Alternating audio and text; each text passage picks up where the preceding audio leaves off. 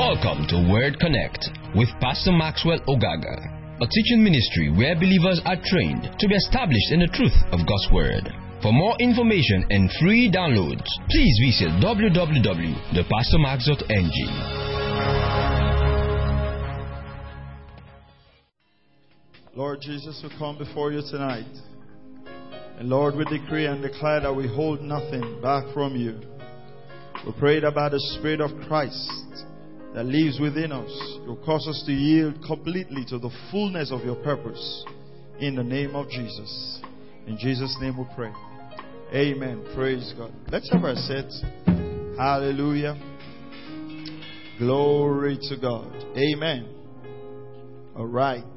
Let's let's have a seat. Let's get ready for the word. Today it's a good day. Praise God. Okay, so we are doing a, a series the, on the Wednesday Bible studies on. Uh, I'd like to call it the How to series. The How to series. And we talked about how to maintain a consistent word life. Praise God. And then we talked about how to maintain a consistent what? Prayer life. Praise God. And then we talked about how to maintain a consistent word, fasting life. Now, you have to go through this series and go over them. Praise God. And go over them again and go over them again and renew your mind regarding this. And this is very important because uh, they are not just teachings to listen to one time and forget them. The idea is for them to develop or help you to come to the discipline of a consistent life in these regards, whether it's praying, whether it's the word, or uh, fasting, whatever it is. A lot of believers do not have consistency in their spiritual walk. Praise God. So there are times in their life where they pray, and then there are times they don't pray. And there are times in their life where they fast, and there are times where they don't fast. There are times in their life where they study the word, and there are times where they don't study the word. Now, the Lord spoke to Sister Gloria, Gloria Copeland, the wife of uh, Brother Kenneth, Hagin, uh, Kenneth Copeland, and says, Inconsistency lies the power. Everybody say, Inconsistency lies the power. Say it one more time. Say, Inconsistency lies the power. Now, what you're not consistent in, you cannot be matured in. Write that down. What I'm not consistent in, I cannot be matured in. If you want to develop maturity in anything, you have to develop what? Consistency. If I want to, uh, uh, without consistency, there's no growth. If you don't feed on the word consistently, you can't grow spiritually. And so it's important for you to understand that growth is a product of consistent practice. Consistent practice. If I can get you to be consistent about certain areas of your life, I can get you to become matured in those areas. Glory to the name of the Lord. So today, we're talking about how to develop or maintain a consistent giving life. How do you bring, uh, when you talk about a lifestyle, you're talking about the culture of a people or the habit. How do you maintain or consistent giving life? How do you come to the point where you're giving regularly and consistently and you're doing it properly? Now, I'll read a few scriptures. I think I've done a series on New Testament giving before. It's a four part series. You can go to the website and download it and listen to it again. But I want to give you very practical things in this series. Now, uh, Every aspect of the things I'm teaching, fasting, word, prayer, uh, and giving, these are things that the Lord requires of you. They are not optional, they are required. Glory to the name of the Lord Jesus. Now, so I'm going to read a couple of scriptures and share a few thoughts. Make sure you look at your Bibles, and I'll give you some very practical ways on how to develop a consistent giving life. And I'm trusting the Lord that God will use this message to bless the body of Christ. Amen. Matthew chapter 6 and verse 2. Matthew chapter 6 and verse 2. Praise God. Matthew chapter 6 and verse 2. The Bible says, when you give to someone in need, when you give to someone in need, don't do as the hypocrites do. Blowing trumpets in the synagogues and streets to call attention to their acts of charity. I tell you the truth, they have received all the reward they will ever get. Praise God. Come on, are you there? It says, when you give. It didn't say if. It says, when you give. It didn't say if. It says, when you do what? When you give. It says, when you give to someone in need, do not do as the hypocrites do, blowing trumpets in the synagogue and streets to call attention to their acts of charity. I tell you the truth, they have received all the reward they would ever get. So the Bible did not say if you give, it says when you give. What does this mean? This means that God requires you to be a giver. Come on, somebody say, God requires me to be a giver. That's important. Say it one more time. Say, God requires me to be a giver. So, giving is required of the Lord. Praise God. Giving is what? Is required of the Lord. Of uh, the, the Lord requires us to be givers. So, what are some of the things we pick from here? Number one, the Lord expects us to give. It didn't say if you give, it says when you give. So the Lord expects us to give. Number two, He expects us to give not as the hypocrites. The Lord expects us not to give as the hypocrites. And how do we give as the hypocrites? When we blow our trumpets, praise God, and call attention to our acts of charity. The Lord doesn't want us to give and call attention to our acts of charity. Anonymous giving is kingdom giving.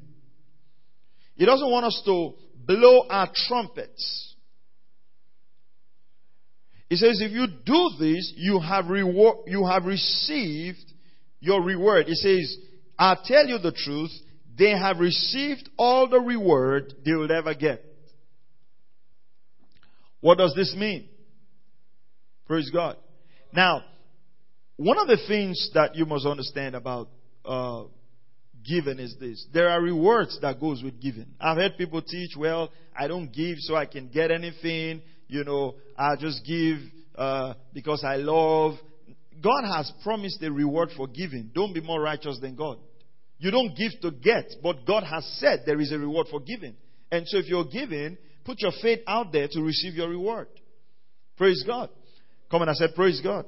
So the Lord wants us to give. Number two, the Lord doesn't want us to blow our trumpets when we give. He doesn't want us to uh, showcase to the world when we give. He, he doesn't want us to call attention to our acts of charity. And then, if we do that, we have received all the reward we'll ever get when those likes come, when those comments come, when those claps come, then we've received all the rewards we'll ever get. Go to another scripture, 1 Corinthians chapter 13, verse 3. I'm just showing you a few things about giving and then I'll show you a very practical stuff. 1 Corinthians chapter 13, verse 3. Are we good? Praise God. All right. 1 Corinthians chapter 13 and verse 3. Glory to God. Now it says, if I give all I possess to the poor and exalt in the surrender of my body, but have not love, I will gain nothing. If I give everything I have to the poor, and I surrender even my body, but I have not love, I have gained nothing. So Paul tells us here that the foundation of giving must be love. The foundation of giving must be love. that if we give without love, then we have gained nothing. Come on, is someone here? What's the foundation of giving?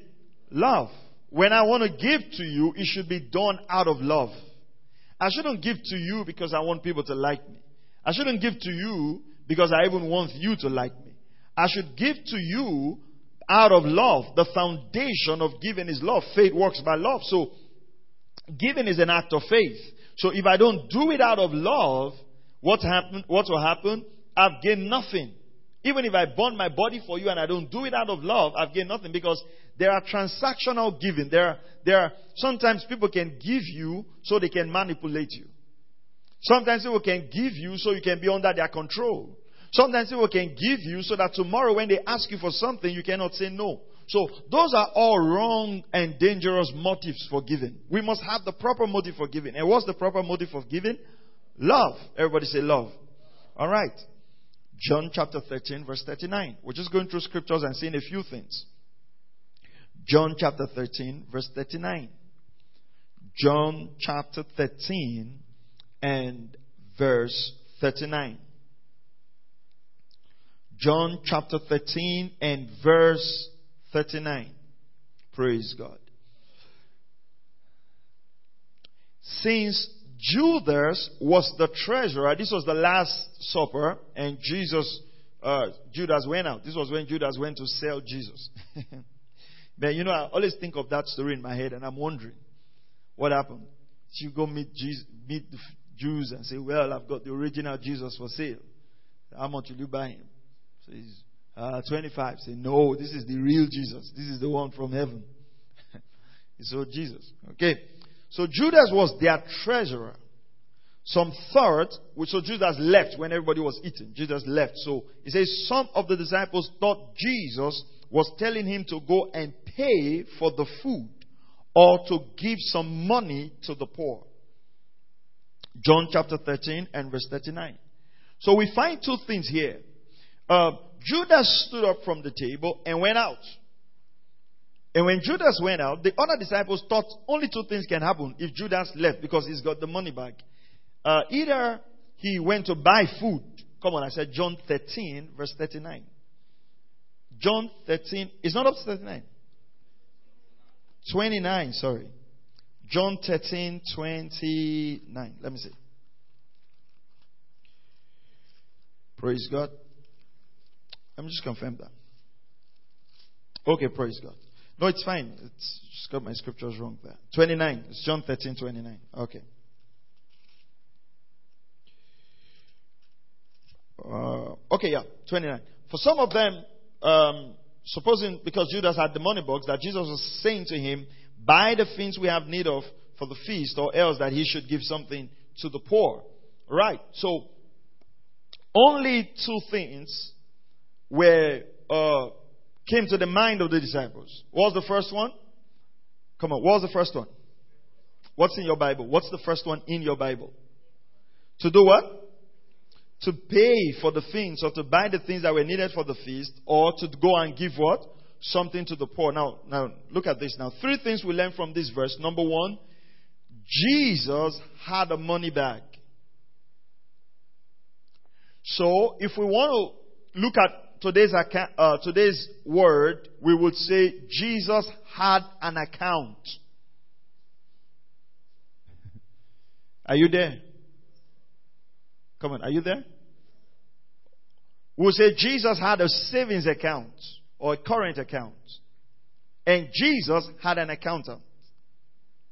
So, what this tells us about Jesus was Jesus was not just spiritual, spiritual, multiplying money all of the time, or angels were just bringing him money. No, Jesus had a money bag. This is very important because if you give everything you have, you, you will not prosper. The Lord doesn't teach us that. The Lord doesn't teach you giving everything. And I'm going to bring some balance, and I really hope a lot of people get this message. Make sure you spread it to as many believers as you know.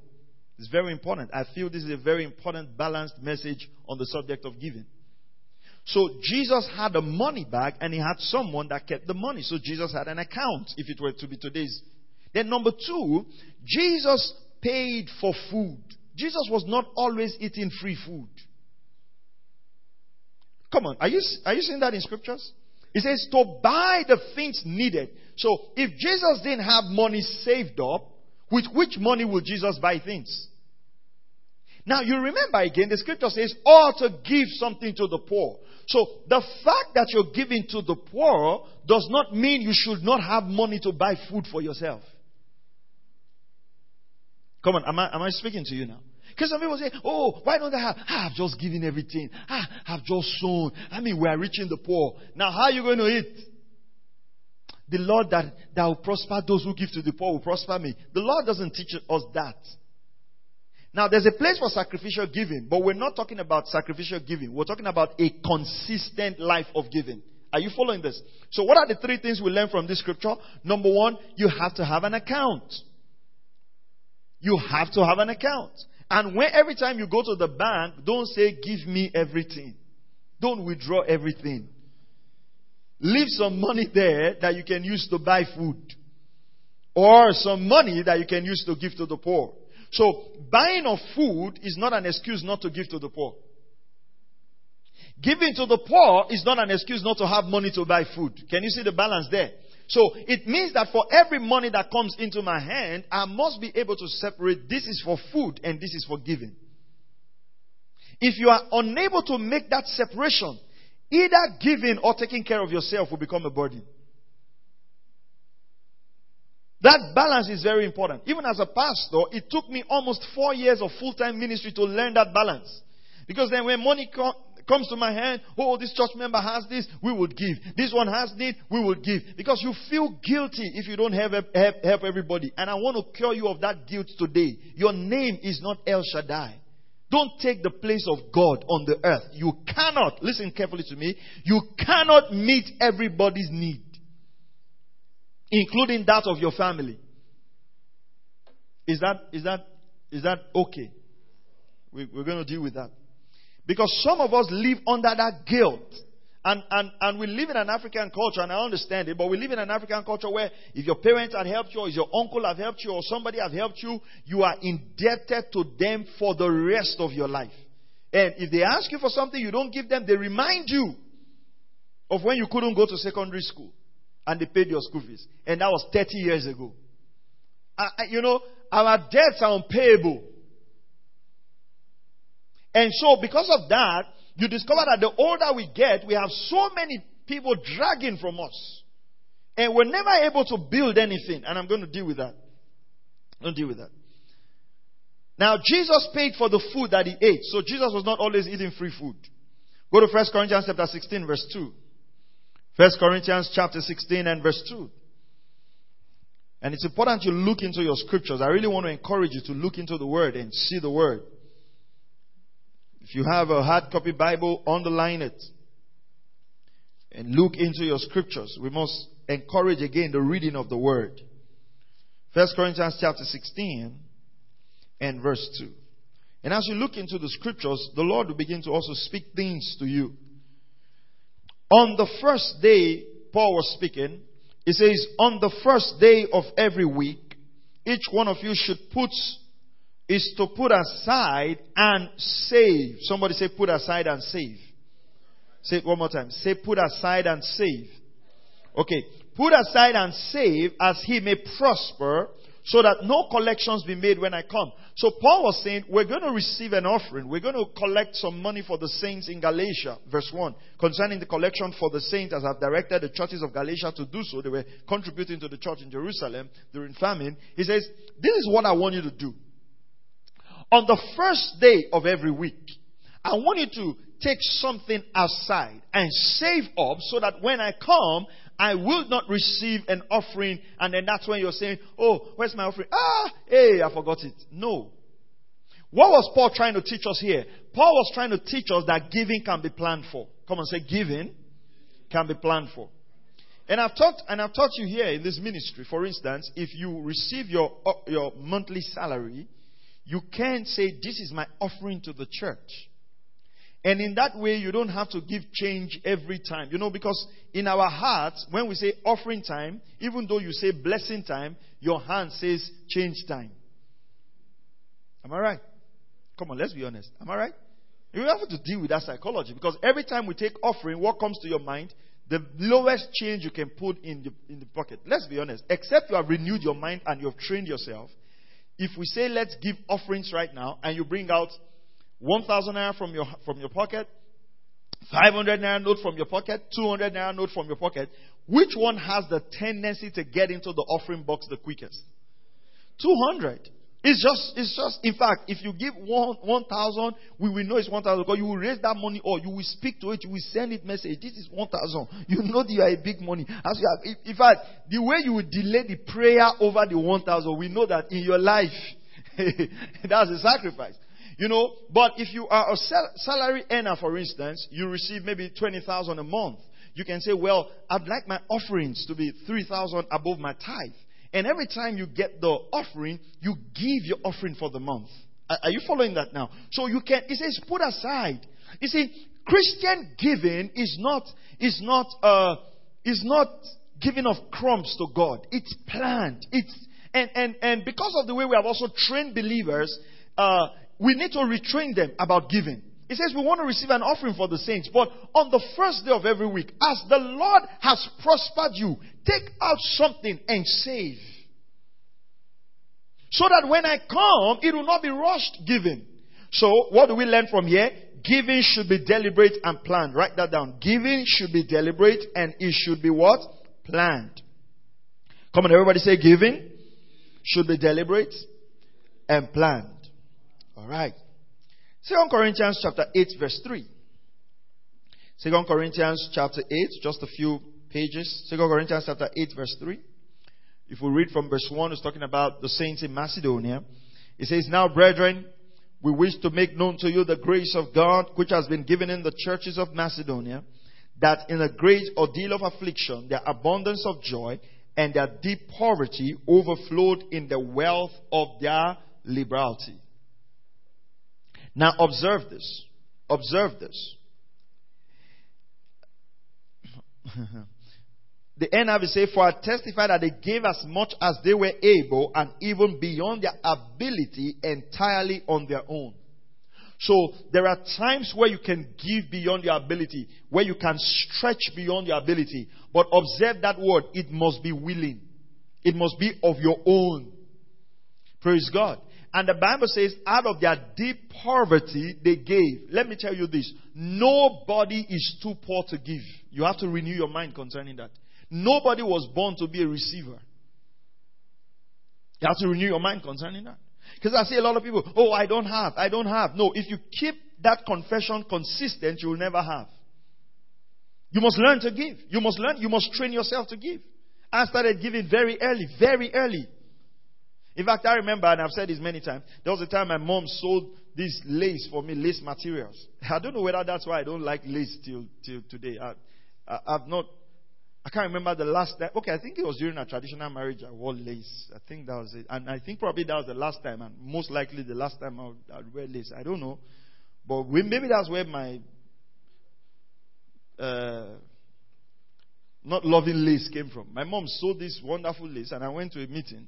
And the missionary, they were talking about how missionaries needed clothes and everything and everything. So I, I, I didn't want to give something. I was, I was young, maybe not that young though, but young. And uh, I decided to give my lace as an offering towards the missions people that needed. And that was the best clothes I had, you know. So I gave that. And so one Sunday, my mother said we should all dress up, but he wanted us to wear the lace. So I said, "Oh, I gave it to a missionary." my mother laughed. He said, Wear anything. When we come back from church, we'll talk. You know, all through the service, I was praying that the Holy Ghost will move. Because I know when he said, When we come back from church, we'll talk. It's not, you are not having a conversation. When we came back from church, she took time to beat me. Her beating was planned. And if I needed to give something, you know, of course, at that stage of my life, I needed to ask her permission to give. But what I'm trying to say is that even at that stage, giving was, was cultivated. You cannot position yourself in life to receive alone. It's not a good place. You can give something. Praise God. It's not just about money. You can give your time. You can, you can bless someone. Praise God. I said, Praise God. Okay. So we can give more than our, our ability, but it should be based on our willingness. Then we can also give spontaneously. There are times we can give spontaneously. First Kings chapter 17, verse 7 to 26, talking about the widow who uh, the widow Zarephath. We must give, we can give spontaneously, but this should not be the way we give regularly. Our regular giving should not be spontaneous. Are you following what I'm saying? Planned giving should be a regular giving. Spontaneous should come in when the Lord uh, instructs you. There was a time in my life I wanted to do an investment, and uh, the Lord spoke to me very clearly and says, uh, sow this into the life of your pastor. My pastor is my dad. Sow this into the life of your pastor. That, that itself is also investment. You see, that's not the norm. That was an act of the Spirit. Spontaneous giving must be spirit led, both on the part of the giver and on the part of the receiver. And I want to balance that up. If you go to Luke chapter 4, verse 25 to 26, because sometimes pastor used the widow of Zarephath to raise money a lot and say, during famine, give your last to the prophet and God is going to multiply it. There's a place of giving to the prophet and giving to ministers of the gospel. We're going to deal with that. But look at this, verse 25. I assure you that there were many widows in Israel in Elijah's time. Observe that there were many widows. When the sky was shut for three and a half years and there was severe famine throughout the land. Yet Elijah was not sent to any of them, but to a widow of Zarephath in the region of Sidon. So we find out that God specifically sent Elijah to that woman. So if you are giving spontaneously, it should be that the Lord is the one dealing with your heart about that.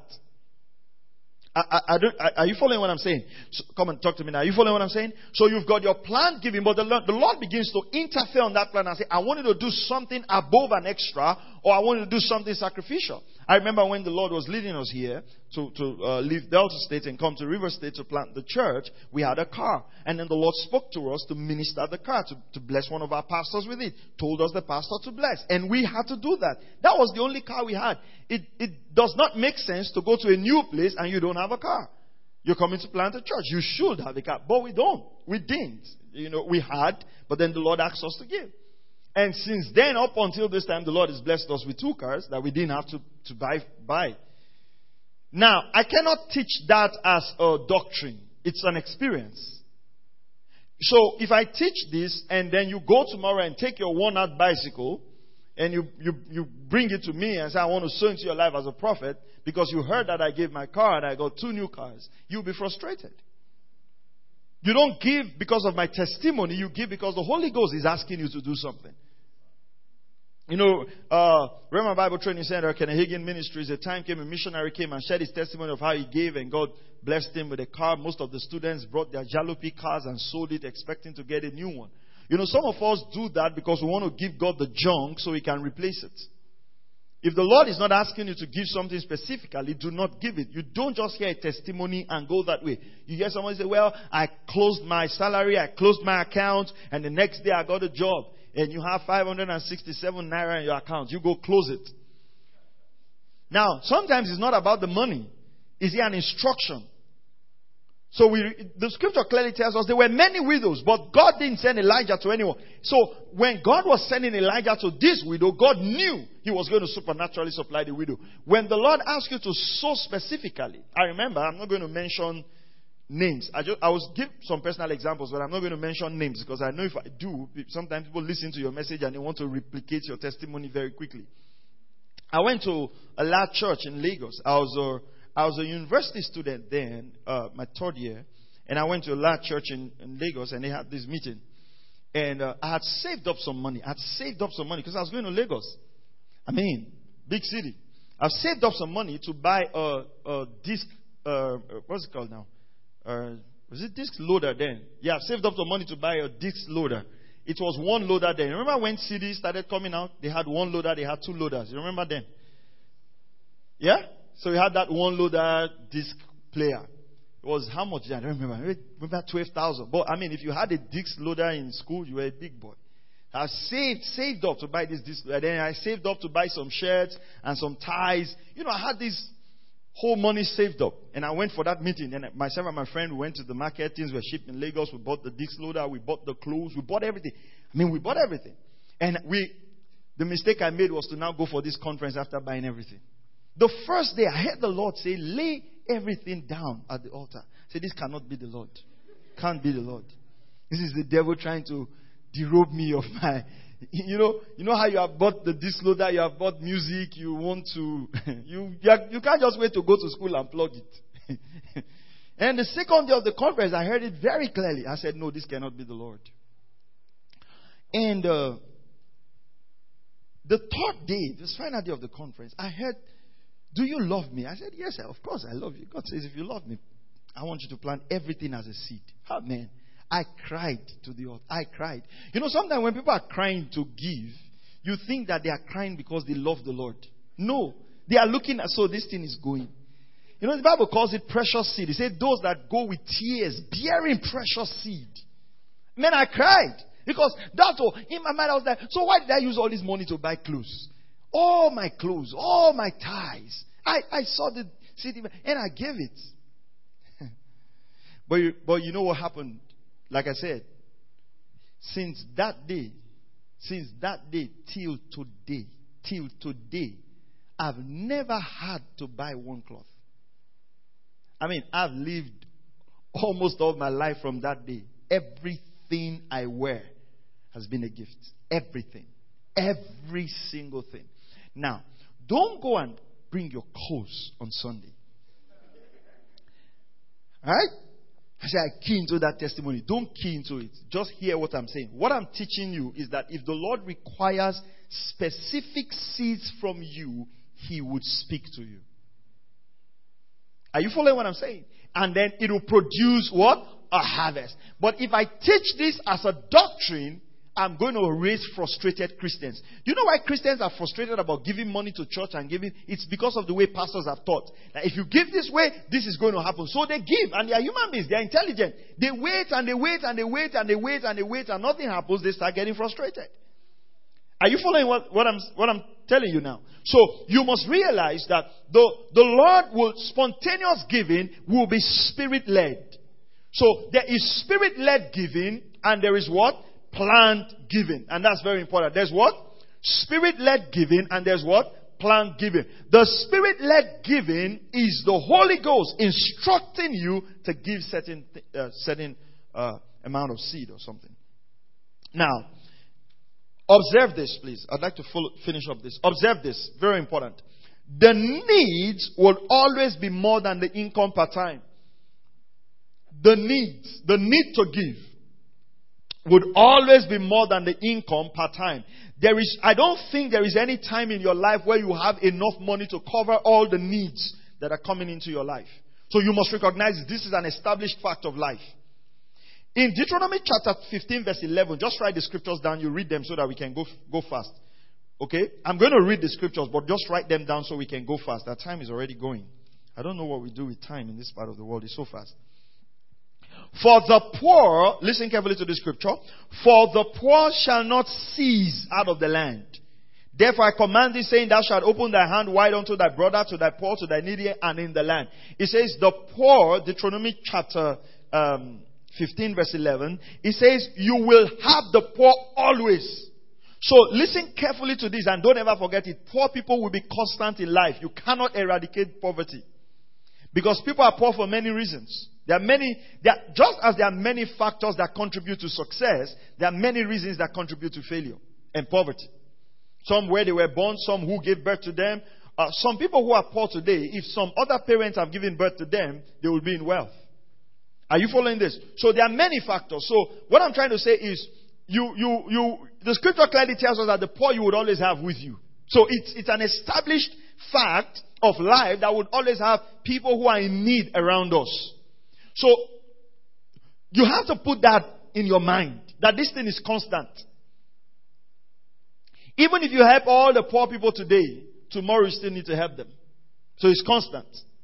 And this will also help you to deliver you from certain levels of guilt because most of us give out of guilt, not out of love. And it took me time to learn that. Matthew 26 11, when the expensive fragrance was given to Jesus, Jesus says, the poor you would always have with you, but you will not always have me. See, Jesus distinguished that. He says, listen, they say, why didn't you sell this and give to the poor? And listen, I want to say this very carefully and listen very carefully to my heart right here. Most times, people criticize when you give to the rich people, to wealthy people, or to preachers, or to pastors. And they say, why are you giving to pastors? They already have much money. Why are you giving? Why don't you give to the poor? Listen to me. Giving to the anointed or giving to someone who is wealthy or blessing somebody who already has and not giving to the poor is not against scripture. Sometimes you have only a short window of opportunity to sow into the life of that man. Uh, I think in February, January this year, I was, I was at the KCM Ministers Conference, and uh, some of you saw that picture on social media that I took with Andrew Wommack. And uh, as uh, we were in the meeting, the hall together, and he came for the meeting, so I saw Andrew Wommack coming. And I, I mean, he's been of a blessing, and I just wanted to sow into his life. So I looked at everything I had. I took all the money I had with me, just looked for an envelope, put it, went in, and just said, Thank you for being a blessing to the world. And I sold into his life. That's not the time for me to, to look for somebody who is hungry and say, No, Andrew Wommack has all the money in the world. Uh, why will I give to Andrew Wommack when there's somebody hung- hungry here? You will be hungry. We will solve your hunger later. Andrew Wommack, I don't always have with me. Hungry people, they're everywhere.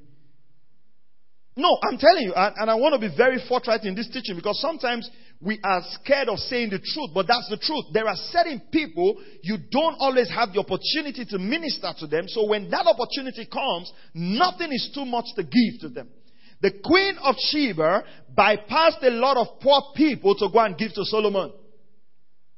Because we mustn't come to this place in our life where the guilt of eradicating poverty go, um, is so strong in our heart that it, it, it fights kingdom giving. Are you following what I'm saying? So you, you, you might be in a you might be in a meeting, you might meet someone, you might uh, want to be of a blessing to a minister, and that is all you have at that moment. Jesus says you're gonna have these people with you, but me you will not always. So that woman recognized a divine moment to give. There are divine moments to give, and you've got to take advantage of that. Are you following this now? Okay. If you look at the Mark rendering, how Mark renders it, it's very funny. Uh, but interesting. Mark 14 7, 7. Mark 14 7. The poor you will always have with you, and you can help them whenever you want, but you will not always have me. Mark clarifies it. He says, look at this. He says, and whenever you wish, you can do good to them, but you don't always have me. Are you following what I'm saying? So listen carefully. There are people in your life you might not always have, but then you want to bless them. You should go ahead and not feel, oh, but this one is hungry. Oh, but this one don't have. You can't solve everything. You must take, I remember many years ago, I was in a, a meeting in Lagos, uh, Winning Ways, uh, 2001 by Matthew Ashimolowo. And I had, I've told you the story before, and I had a hundred naira. That was all I had for that meeting. And I saw Reverend Sam Adeyemi, Daystar Christian Center, coming very far. And I was like, I want to sow into this man's life. My friend said, You cannot. Huh? I mean, you had all this protocol, everything. I went to hide under the staircase of where the preachers were coming. As it was coming down quickly, I just knelt down and put the hundred. I didn't even have an envelope. I tore a sheet from my jotter and I gave. Let me tell you this. I have been a, permit me to use, I don't want to use that word, but I have been a very radical, extravagant giver since I knew the truths of giving. I mean, I've given. When we were to get married, one of the things my wife, my wife, my wife was told by my mother, he said, just, you know, I know my son likes ministry. Say, but just pray that he does not give you and the children away. My mother knows that there's nothing I can give. And absolutely, till tomorrow, there's nothing. There's nothing I can walk away from in ministry. Why? Because the truths of generosity has been revealed in my spirit.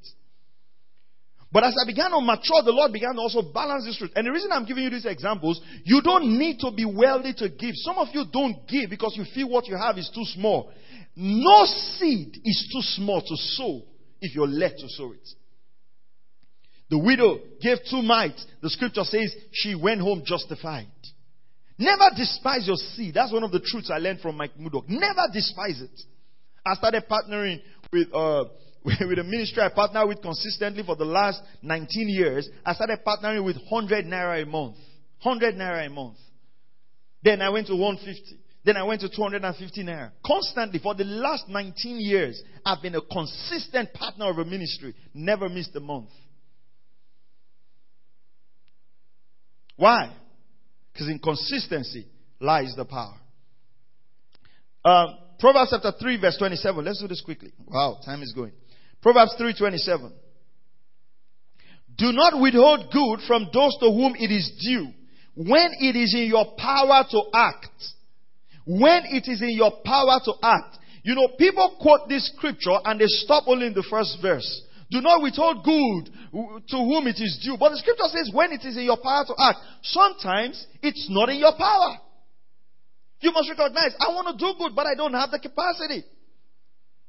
You know, I had to tell someone the other day, I said, listen, you really want to do good, but you must be honest with yourself. You don't have as much money as people think you have, and you need to be honest.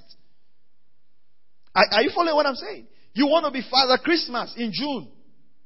Why not wait till December? Do you get the joke behind that? There's a time where you can be Father Christmas. June is not a good time. Are you following this? He says, when it is your power to, can I do this? Can I, can I really help at this time?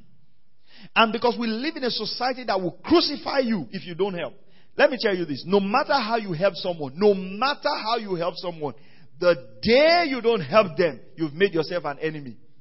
So don't go about what will this person think. They will think whatever they want to think. Praise God. Now Galatians 6:10. Galatians 6:10.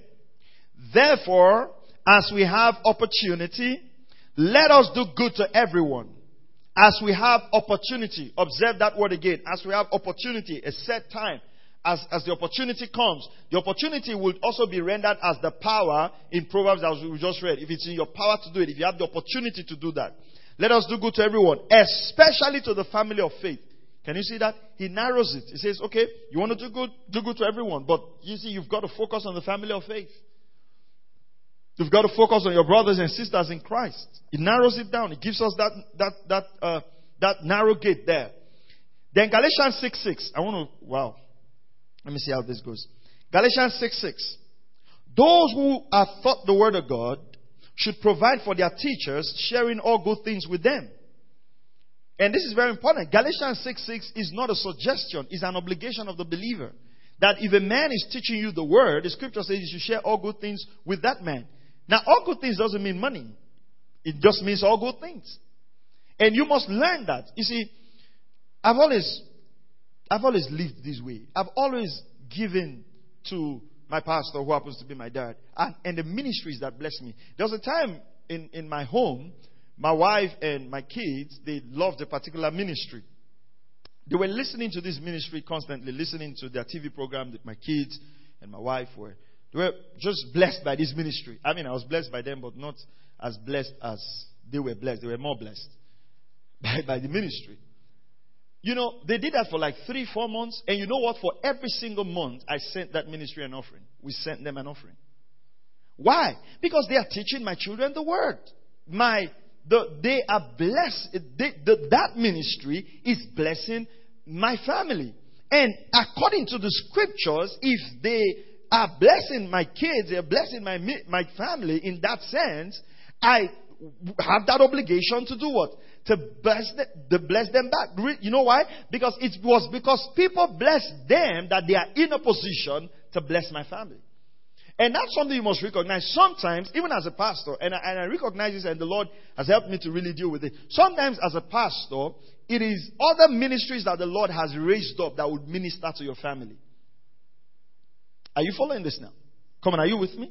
And so you must respond in that way. It's always been the way I've lived. Sometimes I listen to a, a, a teaching like this, I listen to a minister like this, a blessing, I send an offering. Why? Galatians 6 6, it's taught me the word. If you have a local church pastor that teaches you the word, you should do that. You should. I mean, it's an obligation. It's not a suggestion. It says, let them who are taught the word of God provide for their teachers. It's an obligation. Praise God.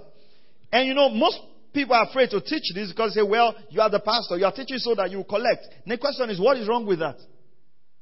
There's nothing wrong with that. Because it's the truth of God's word. And we must not shy away from teaching the people the truth because sometimes we feel that I don't want people to think I'm after their money. I don't want people. We now take out truths of God's word. Just put the truth the way it is out there and allow the truth to speak for itself. Do you understand what I'm saying? All right. Now, Ecclesiastes 5:11. Ecclesiastes 5:11. So those who are taught in the word of God should provide for their teachers, sharing all good things with them. So what you tell your teacher every time is not more grace. Tell her more grace, sir. Ah, more grace. Don't do more grace.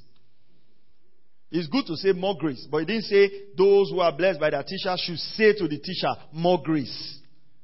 No. Are you following what I'm saying? You pray for your teacher and you bless your teacher with all good things. Don't say, ah, you are blessed, sir. You know, finish teaching a hot, powerful, edifying message. Say, let's stretch our hands to the man. Say, oh Father, the virtue that has left him, replace it. God knows he's going to replace it. You just do Galatians 6 6. You see, it will be, it will be, it will be more, it will be, I wanted to say it will be fasterly replaced than, okay. Ecclesiastes 5 11.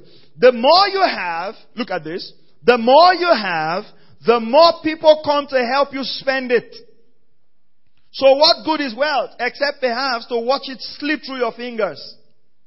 You know what it says? It says the more you have, more people will come to help you do what? Spend it. So what does it, what does it tell us? It just tells us that the more wealth increase, the more people will place a demand on you. Let me tell you, immediately people know you have money, they're going to ask you all kinds of outrageous needs. So what do you do?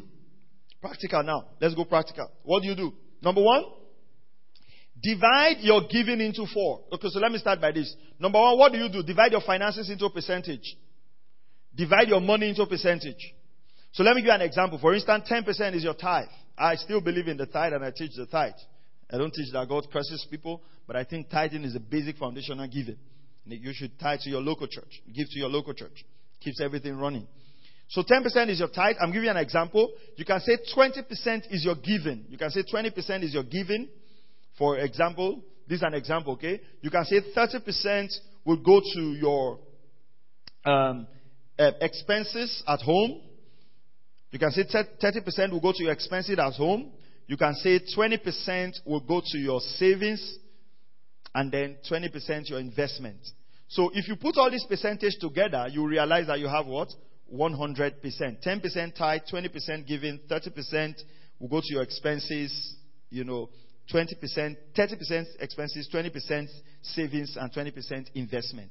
The first thing you need to do if you want to be a disciplined giver is to separate what portion of your income you want to give. As a family, we give 40% of our income outside of our tithe. So we give tithe 10%, and then 30% of everything that comes to us in this life goes into giving.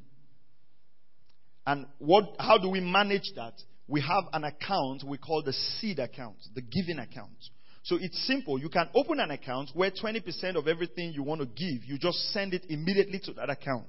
So you know in your mind what is in that account is what I have for giving. Do you understand? You can practice that. That's what I do. So we have an account. It's called the seed account. So whenever we have money, we put in our percentage of giving into that account. We call it the seed account. So for instance, if I have the 50,000 in that seed account and somebody asks me for 50,000, except I'm, I'm really led, I'm not going to give you 50,000 because that's, that's all the money I have for giving. And I know this is not the last request for the month. So what will I do? I'll give you whatever I think is commensurate to your need in that sense with that budget. Now, over times, the Lord has also led us to give over and beyond. But remember what I'm teaching you. I'm not teaching you spontaneous giving or spirit led giving. What am I teaching you? Consistent, disciplined giving. So this is, you should have this plan. And then if the Lord leads you above it, it's fine. It's better to have a plan and not have a plan at all. Are you following this? So you can have that account. It's called the seed account. So immediately somebody asks you. So for instance, I have fifty thousand, somebody asks me for fifty thousand. I'm not going to give you fifty thousand because if I give you fifty thousand, then that seed account is depleted, and then the next person who comes for help, I don't have anything to give them. Okay, so I operate from that seed account. So you can now divide your giving into four quadrants. Would that be a quadrant now? One, two, three, four. Would that be a quadrant or what would that be? Okay. Yeah. You divide your giving into four quadrants. Number one, family immediate and extended family. Have the family giving quadrant. Some say all of this for just giving. you know, you have the family uh, giving quadrant. Praise God. Hallelujah. Okay, you know what we're going to do? Our time is up. We need to close now because of the coffee. So, uh, I think I'll pick this up next Wednesday. All right? So that we don't rush it. Is that okay? Let's pray. Father, we thank you. We pray that in the name of the Lord Jesus Christ that you give us wisdom and understanding in this direction. In Jesus' mighty name we pray.